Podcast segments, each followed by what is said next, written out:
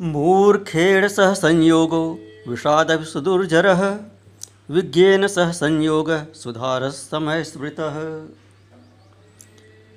जीवन्ति पशव सर्वे, खादन्ति मेहयन्ति च, जानन्ति विषयाकारं, व्यवाय सुखमद्भुतम्। न तेषां सरसज्ञानं विवेको न च विमोक्षदः पशुभिस्ते समागेया येषां न श्रवणादरः। प्रसिद्ध कहावत है, संस्कृत की सूक्ति है धर्मेणहीना पशु पशु भी समाना।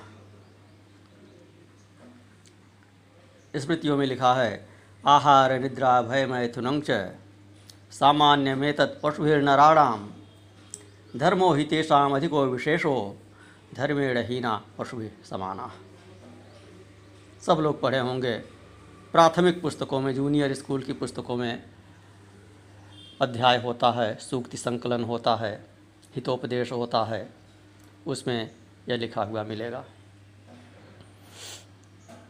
तो यहाँ श्रीमद देवी भागवत में वही चीज़ ऋषिगढ़ सूत जी से कहते हुए देवी भागवत कथा का निवेदन करते हैं। मधुकैटव की उत्पत्ति के बारे में बताने का और भगवान विष्णु से उनके युद्ध के बारे में बताने का निवेदन करते हुए भूमिका बनाते हैं। कहते हैं कि हमारा और आपका यह संपर्क देव योग से ही हुआ है। यह सत्संग देव योग से ही हो रहा है।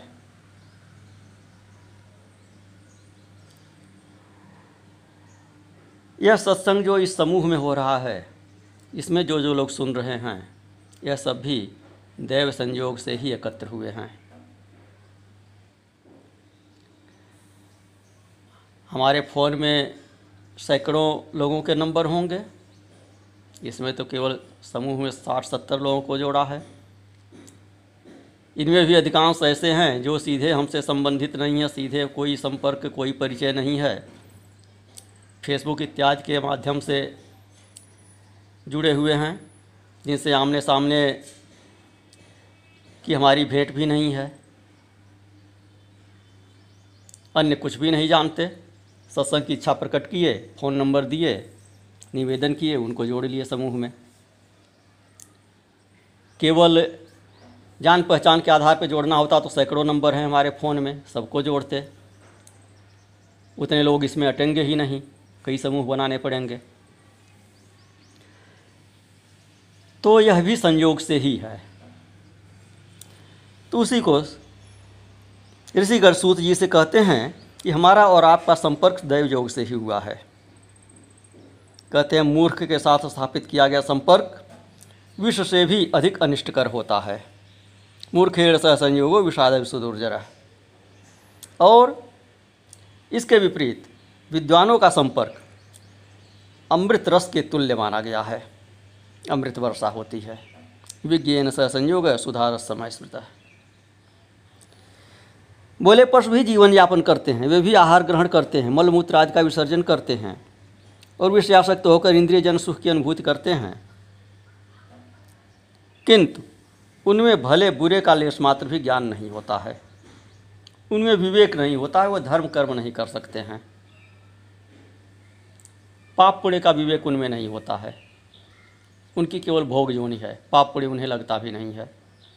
बैल किसी को मारता है तो उसे पाप नहीं लगता है वो अपने स्वभाव बस मारता है। सर्प किसी को काटता है, उसे पाप नहीं लगता, वो अपने स्वभाव बस काटता है। वह न पुण्य कर सकते, न पाप कर सकते हैं। उनमें उसका विवेक ही नहीं है। पुण्य पाप का विवेक केवल मनुष्य में है और इसीलिए मनुष्य पुण्य पाप का भागी होता है। यह धर्म योनि है। मनुष्य से इतर जो योनियाँ हैं, वह है भोग योनि हैं। केवल अपने पिछले जन्म के कर्मों का वे फल भोगते हैं। अच्छा भी, बुरा भी। लेकिन मनुष्य भोग योनि के साथ साथ धर्म योनि भी है, कर्म योनि भी है। यह अपना अगला जन्म, पिछले जन्म का भोगता भी है और अगला जन्म सुधारता भी है। अगला जन्म सुधारने का अवसर केवल मनुष्य के पास है। और उस सुधार में सबसे महत्वपूर्ण भूमिका होती है सत्संग की। बिन सत्संग विवेक न होई। मनुष्य को विवेक तो दिया है, प्रकृति ने, लेकिन उस विवेक का विकास सत्संग से ही होता है। कुछ पूर्व जन्म का संस्कार होता है और कुछ सत्संग का प्रभाव होता है, तब विवेक का विकास होता है। केवल पुस्तक पढ़ने से नहीं होता है। अखबार पढ़ने से, टीवी चैनल देखने से, चैनल पर सुनने से विवेक नहीं होता है। वास्तविक सत्संग करना पड़ता है, सेवा शुश्रूषा गुरु की करनी पड़ती है। तो जिसमें यह विवेक न आवे, जिसमें धर्म की प्रवृत्ति न होवे, उसको कहते हैं कि वह पशु ही है। पशु भी ते समागया जैसा न श्रवणादर है। जिसमें शास्त्र श्रवण का आदर न हो, शास्त्र श्रवण की श्रद्धा न हो, सत्संग में जिसकी रुचि न हो उसको पशु ही समझना चाहिए। बहुत से पशु श्रवण सुख का अनुभव भी करते हैं। उनका श्रवण दूसरे तरह का होता है। सर्व के पास कान नहीं होता है, लेकिन कंपन का अनुभव करके वह मुग्ध हो जाता है। पाँचों ज्ञानेंद्रियों में श्रवणेन्द्रिय तथा चक्षुरेंद्रिय यह दोनों विशेष हैं। क्योंकि देखने और सुनने से ही वस्तुओं का ज्ञान होता है।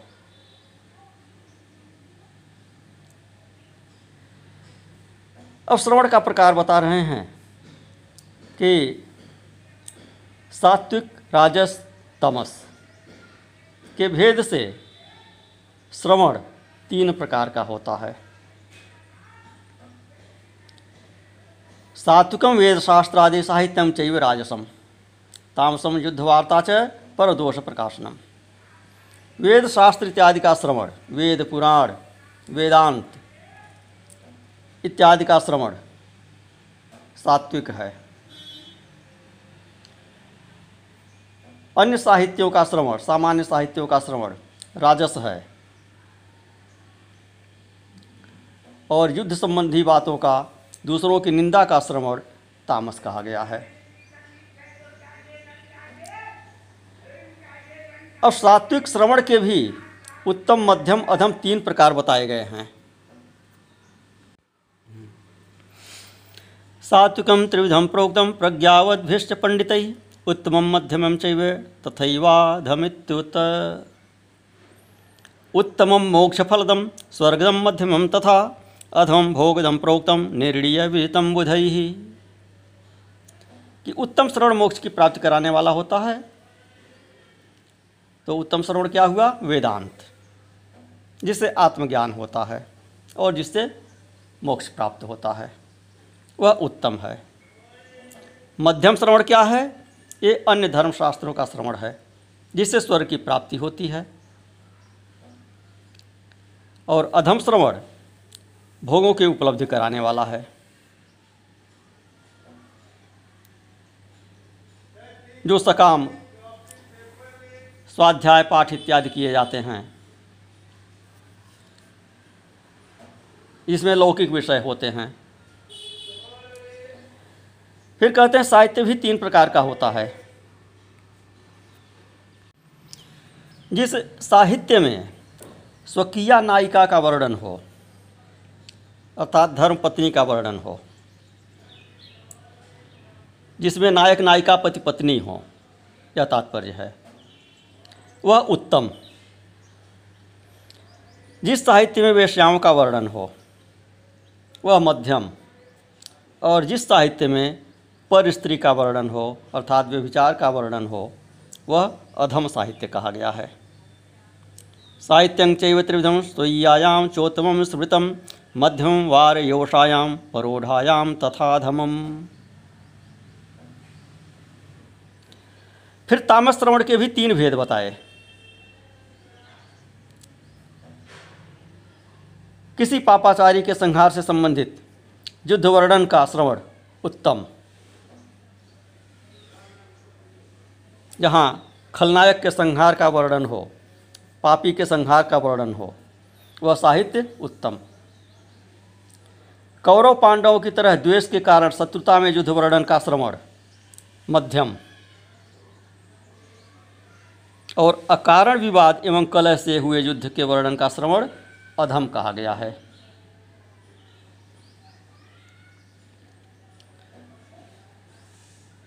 इनमें पुराणों के श्रवण की प्रधानता मानी गई है।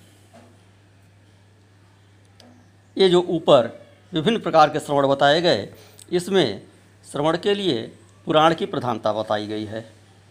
क्योंकि इनके श्रवण से बुद्धि का विकास होता है, पुण्य प्राप्त होता है, समस्त पाप नष्ट हो जाते हैं। तदत्र श्रवणम मुख्यम पुराण से महामते, बुद्धि प्रवर्धनम पुण्यम ततः पाप प्रणाशनम। अतएव ऋषिगण यह सब भूमिका बनाते हुए कहते हैं, सूत जी से कि पूर्व काल में द्वैपावन महर द्वैपायन महर्षि व्यास से सुनी हुई समस्त कामनाओं को सिद्ध करने वाली परम पवित्र देवी पुराण की कथा आप कहिए।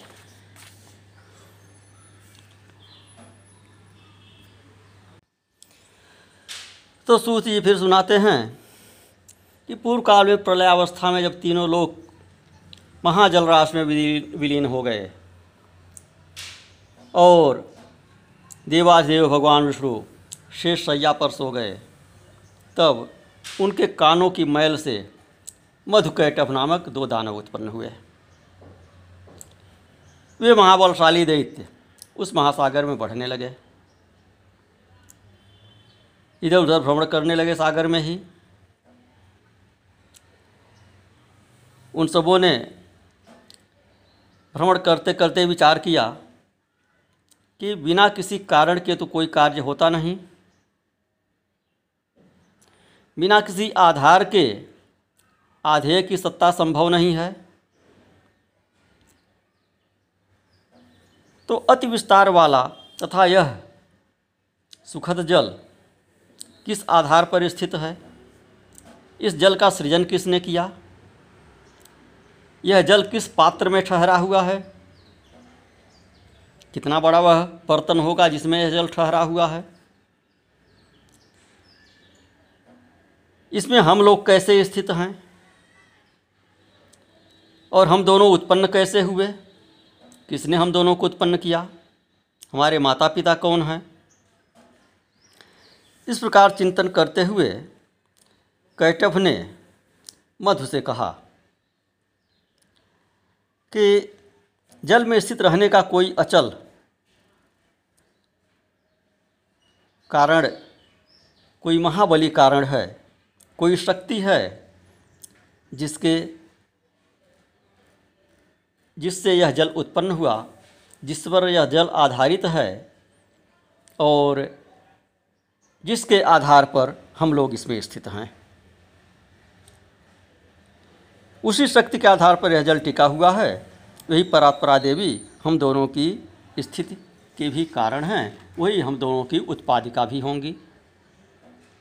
तो इस प्रकार वे दोनों दानव चिंतन कर रहे थे। तो उन्हें आकाश में वाग बीज महामंत्र सुनाई पड़ा। वह वाग बीज क्या है? ऐन सरस्वती का जो बीज मंत्र है। यह उन्हें सुनाई पड़ा। उसे सुनकर उन दोनों ने सम्यक रूप से उसे हृदयंगम कर लिया, उसी का अभ्यास करने लगे। फिर आकाश में पहुँचती हुई सुंदर विद्युत उन्हें दिखाई पड़ी। तो उन्होंने सोचा कि यह मंत्र ही है और सगुण ध्यान ही आकाश में विद्युत रूप में प्रत्यक्ष दिखाई पड़ रहा है।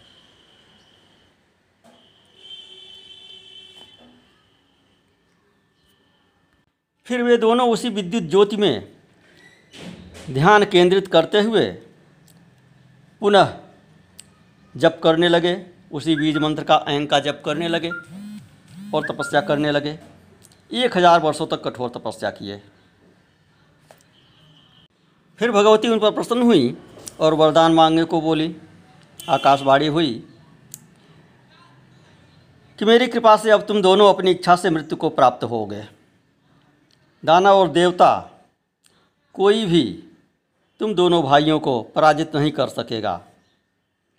मधुकैटव के इच्छा व्यक्त करने पर उस आकाशवाणी ने यह वरदान उनको दिया।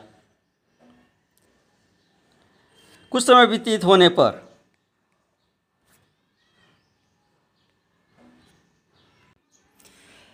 उन दोनों को ब्रह्मा जी दिखाई दिए, कमल के आसन पर बैठे हुए। तो उन दोनों दैत्यों ने ब्रह्मा जी को युद्ध करने के लिए ललकारा और कहा कि यह कमल का आसन मुझे दो, तुम्हें इस पर बैठने का अधिकार नहीं है। अथवा युद्ध करो जो तुम्हें विजयी होना तो बैठना। अन्यथा यह आसन छोड़कर चले जाओ। ब्रह्मा जी ने विचार किया कि इन दोनों के बल की जानकारी मुझे है नहीं। और जब तक अगले के बल की जानकारी ना हो तब तक उसे युद्ध करना उचित नहीं होता है। यदि मैं समर्पण करता हूँ तो मेरी निर्बलता प्रकाशित होगी, वह भी ठीक नहीं है। अन्य कोई नीति इस समय उपलब्ध नहीं है, दान नीति, भेद नीति इत्यादि। यहाँ पर कुछ उपलब्ध नहीं है, क्योंकि मैं और यह दोनों इतने ही हैं यहाँ पर। तो इसलिए उन्होंने विचार किया कि भगवान विष्णु को मैं जगाता हूँ, वही यह विपदा दूर करेंगे। फिर जाकर ब्रह्मा जी भगवान विष्णु की स्तुति करने लगे।